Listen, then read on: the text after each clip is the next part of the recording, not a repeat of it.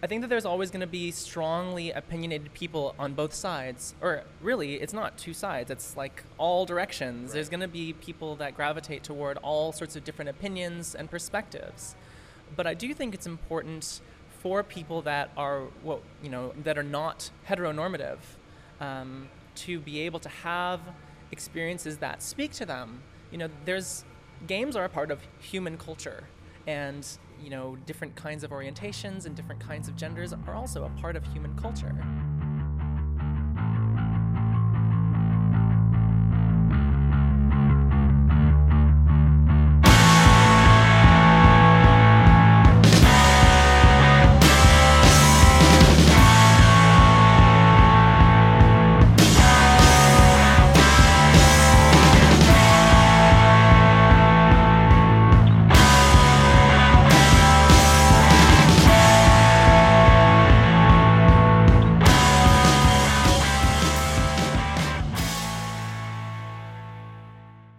As it becomes possible for more people to make games, it's a natural progression that we're going to find more voices. Uh, we're going to find more perspectives. And some of those voices, some of those perspectives, may make us uncomfortable. They may provide us with viewpoints that we hadn't considered. They may challenge our norms. Stuff like that is going to make us feel strange, nervous. And I seek that stuff out. I like to play games to have a better understanding of what I cannot understand from my own worldview and from my own perspective.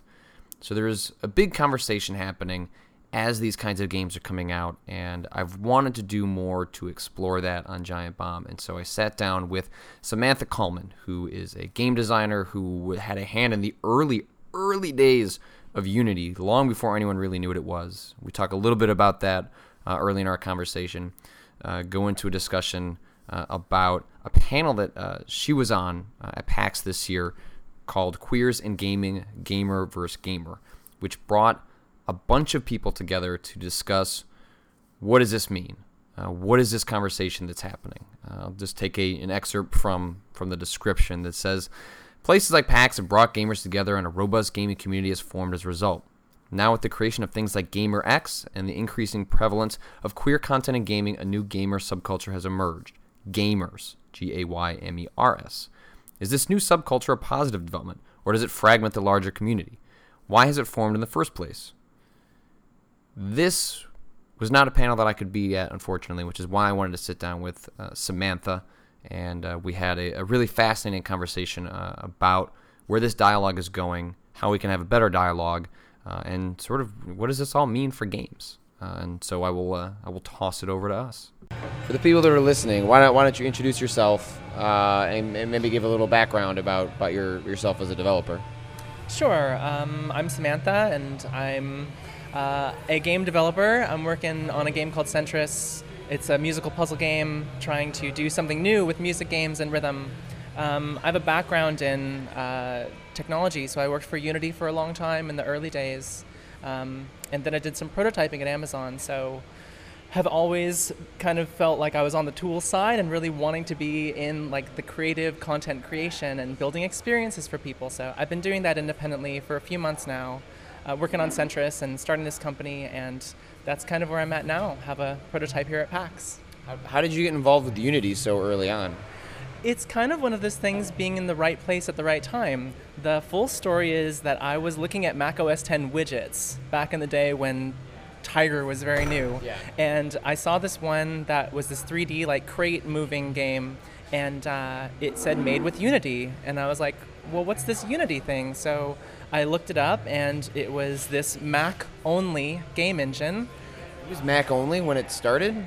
Oh wow. That's right. I had no idea. Yeah, the creators Joachim and Nicholas and David used Macintoshes themselves, and so uh, Joachim and Nicholas really wanted to make games, and they met each other on the OpenGL forums, and um, then started working together. So Unity came about as being a tool that they were using to make their own games on their own computers, and uh, it's yeah, it's it's an amazing story, and they're amazing guys. And um, I just happened to find it, and it was so early um, they didn't have like a Windows editor, or they didn't have. I don't even think they really supported a Windows runtime yet. Right. Maybe only on the web player.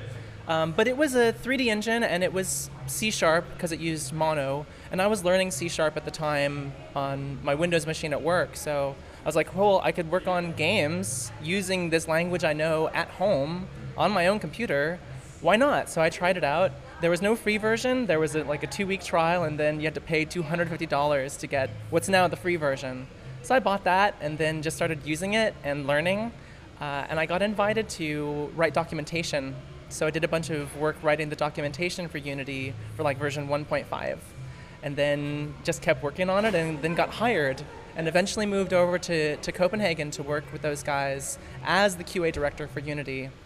Just, yeah, right place, right time. It's amazing how these things happen. Like you look back and it's amazing how the dots kind of connect. But now they're on top of the world and you know, it's amazing. I was there while the company was really growing really huge, and Sequoia came on board, um, and we did the Windows editor, and we did the iOS version and the Android version, and everybody started using it, and it's become what it is today, and it's going places that I can't even imagine. Uh, but those guys are, are super smart, and I love the tool because I got to become kind of an expert, so I'm using it, and uh, I prototype with it, and I've done some talks about prototyping with it, and um, uh, yeah, just totally love it.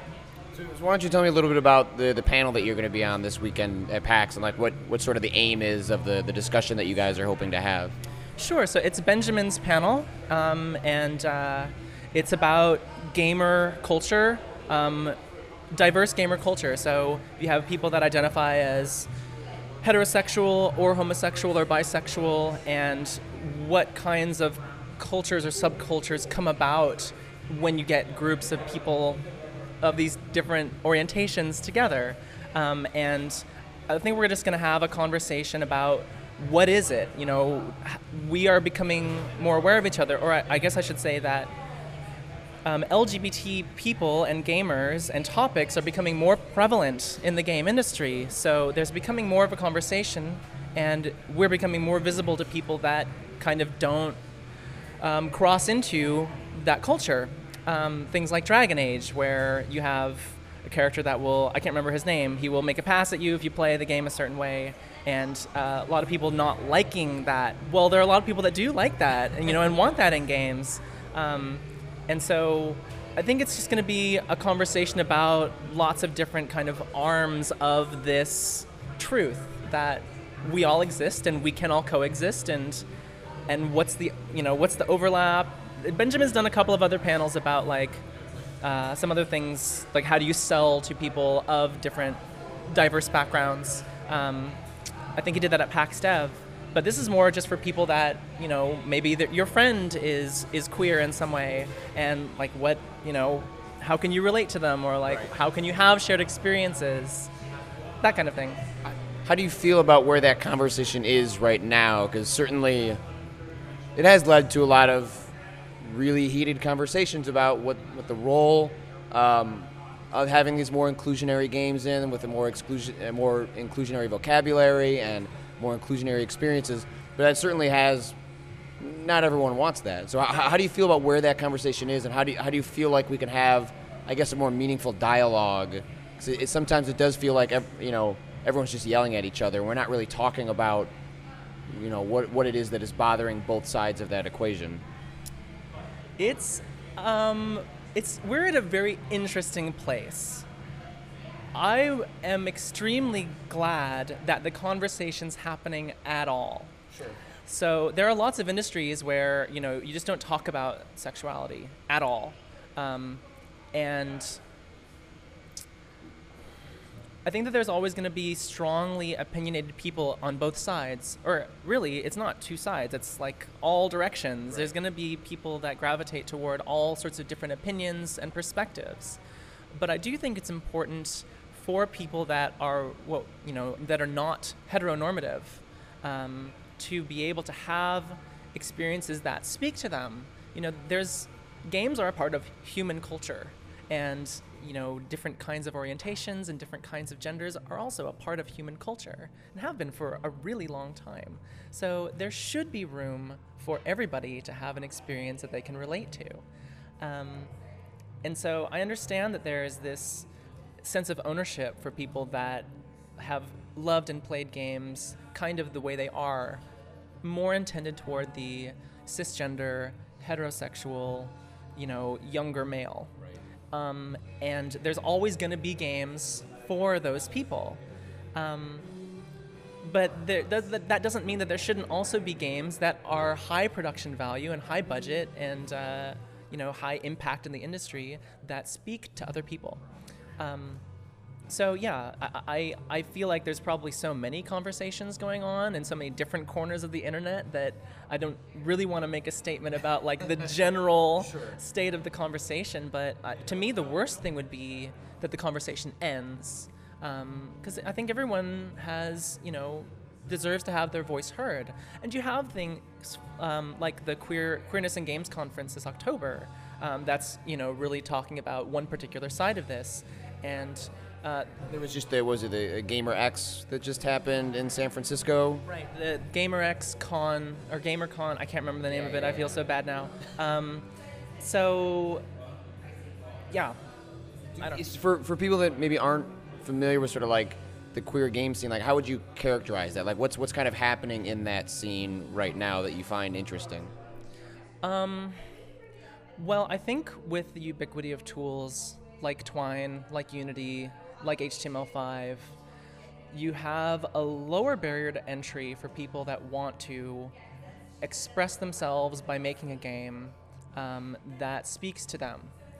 You know, what's what is it that they say? Like when you're sitting in school, if you have a question, you should ask because there are probably a bunch of other people that have the same question that are all afraid to ask. So I think that if somebody wants a particular, someone who loves games wants a particular kind of experience, there's probably dozens or hundreds or thousands of other people that want that same experience. So. Um, uh, I love that these things exist and that they can be made, and that with a little bit of work um, and some learning and some trial and error, that anybody can make these kinds of experiences.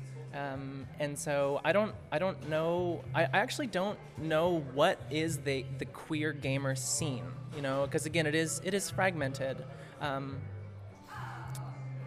It definitely, it definitely does feel like we're increasingly, you know, I think most people that are have looked into this, like you know, Anna Anthropy is absolutely, you know, Yeah. at, you know, a lot of people knew Dys4ia. That kind of that game went pretty wide, much wider than than most of these sort of like very intimate, personal games about identity and gender, and um, so it's been interesting because and it's gonna. I, what I'm curious in the future is how much. Um, as as the tools get better that and the mechanics evolve, like the the sort of like intertwining of the, these personal narratives with mechanics, where you, they can kind of be appreciated on both levels, where it's not just about the narrative that's being conveyed through interactivity, but also the mechanics like lean into that, and I, and I, and I think that will allow more people to appreciate those experiences when you can enjoy them mechanically and for what they're trying to say. Yeah, I, I like Dys4ia a lot. I played it when you know it went really big, and um, a lot of people questioned the the validity of it as a game, and that's really interesting to me because it, we can start to have new kinds of conversation about what is a game, um, and to draw a parallel, you know, a lot of people who are queer uh, go through these same kinds of questions about like what is sexuality or what is gender uh, you know we're told it's one thing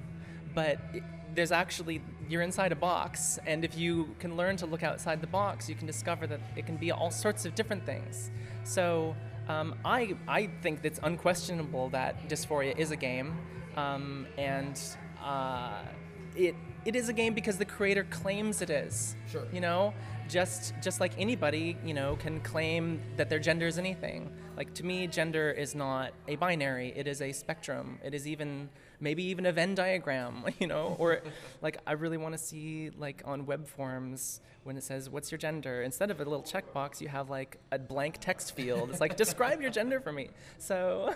So it's like a nightmare for someone like with a database entry, like. yeah, yeah, and I could see that, but you know, we're getting into this into this era of you know information travels so fast, and anybody can be known on the internet with a little bit of work, and and the subject of self-definition, uh, I think, is really uh, is a really interesting and uh, dense subject of conversation. So even within queer spaces, there are certain words or labels that some groups like and some groups don't like. And so there's a sensitivity issue about like, well, if I want to choose to describe myself as queer, but my friend John doesn't, then I'm gonna make sure to only refer to myself that way and, and not refer to him that way because he re- prefers a different word or whatever. So um, yeah, I, don't know. I, I just love the idea that like games are really intrinsic to human nature. You know, even tag or or primitive games that we probably played in in and around the caves as cave dwellers, um, and that you know self, the sense of self and self identity, just identity is as intrinsic to being human. So if we can make games that explore identity, then uh, that's we can share lots of diversity of identity with lots of people. Like with the oculus rift like people are talking about like you know you a big deal with the rift is that you look down and it feels weird if you can't see your body. Well what if you look down and you see a different body?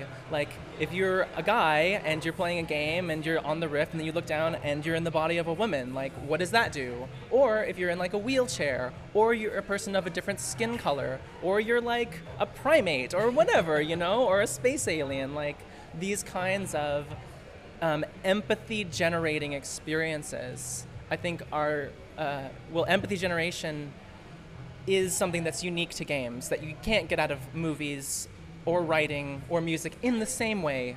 Um, and I love that. I love the possibilities, and they keep expanding and growing. For, for, you know, a lot of people are familiar with Dys4ia, but are there, are there other games you would recommend that are kind of exploring similar interactive and sort of like narrative storytelling that you would that you would recommend? Is that too much on the spot? I'm a little bit on the spot. I've been just so much heads down, just programming and designing lately that I've been I've really fallen behind about like what's all the games out there. I I played a couple of Twine games, and I think Twine's really interesting. It's like a new kind of choose your own adventure, and I'm sure that there's hundreds of games made with Twine and, and out there and Flash that uh, explore identity that I'm just not aware of. Um, Mattie Brice, I'm trying to remember the name of her game. I know Um, what you're talking about. Yeah, yeah, yeah. yeah, that one looked really interesting. The one made made with RPG Maker. Right. Um, and she's working on a new one. And Anna Anthropy's always doing crazy cool stuff. Um, and there's another gal who's local, and I haven't even met her yet, which I should meet her. Um, and it's it's the game about I can't remember the name of it, but it's the one where you. Um, are a block and you will change color based on the blocks around you. And so it's really about inclusion and exclusion. And in, in this game, you can wander off and really, uh, it's a metaphor for finding your own sense of identity away from other people. Um, and that, I think, those games are all amazing. So, I mean, there's lots of stuff out there. I'm, Are you, are you interested in exploring any of that stuff yourself with the with the games you make? Oh gosh, I've been wanting to make a game about gender and sexuality since before I went through gender transition. So it's definitely in me, and it's definitely, there's at least one project that needs to be made at some point, but um, that's a project that's too large to be done by myself. Um, you know, I would rather do it in a way that uh, has the fidelity to be broad. Um, you know, well, maybe I also don't know exactly what it is yet, but You know you have something to say, you're just not quite sure how you want to say it yet. Exactly. I mean, it, you know, it's about social it, social politics and and how we judge other people. Just that first that first appearance, that first like, okay, well, I can categorize this person by the way they look or what I know about, you know, characteristics that they have from my past experiences. Um, and there's just that's so rich um, of of subject matter to explore that um, yeah, it there's a story there that needs to be told, needs to be shared, uh, an experience that needs to be given to people. Cool. Well, thanks so much for your time. Thank you very much, Patrick.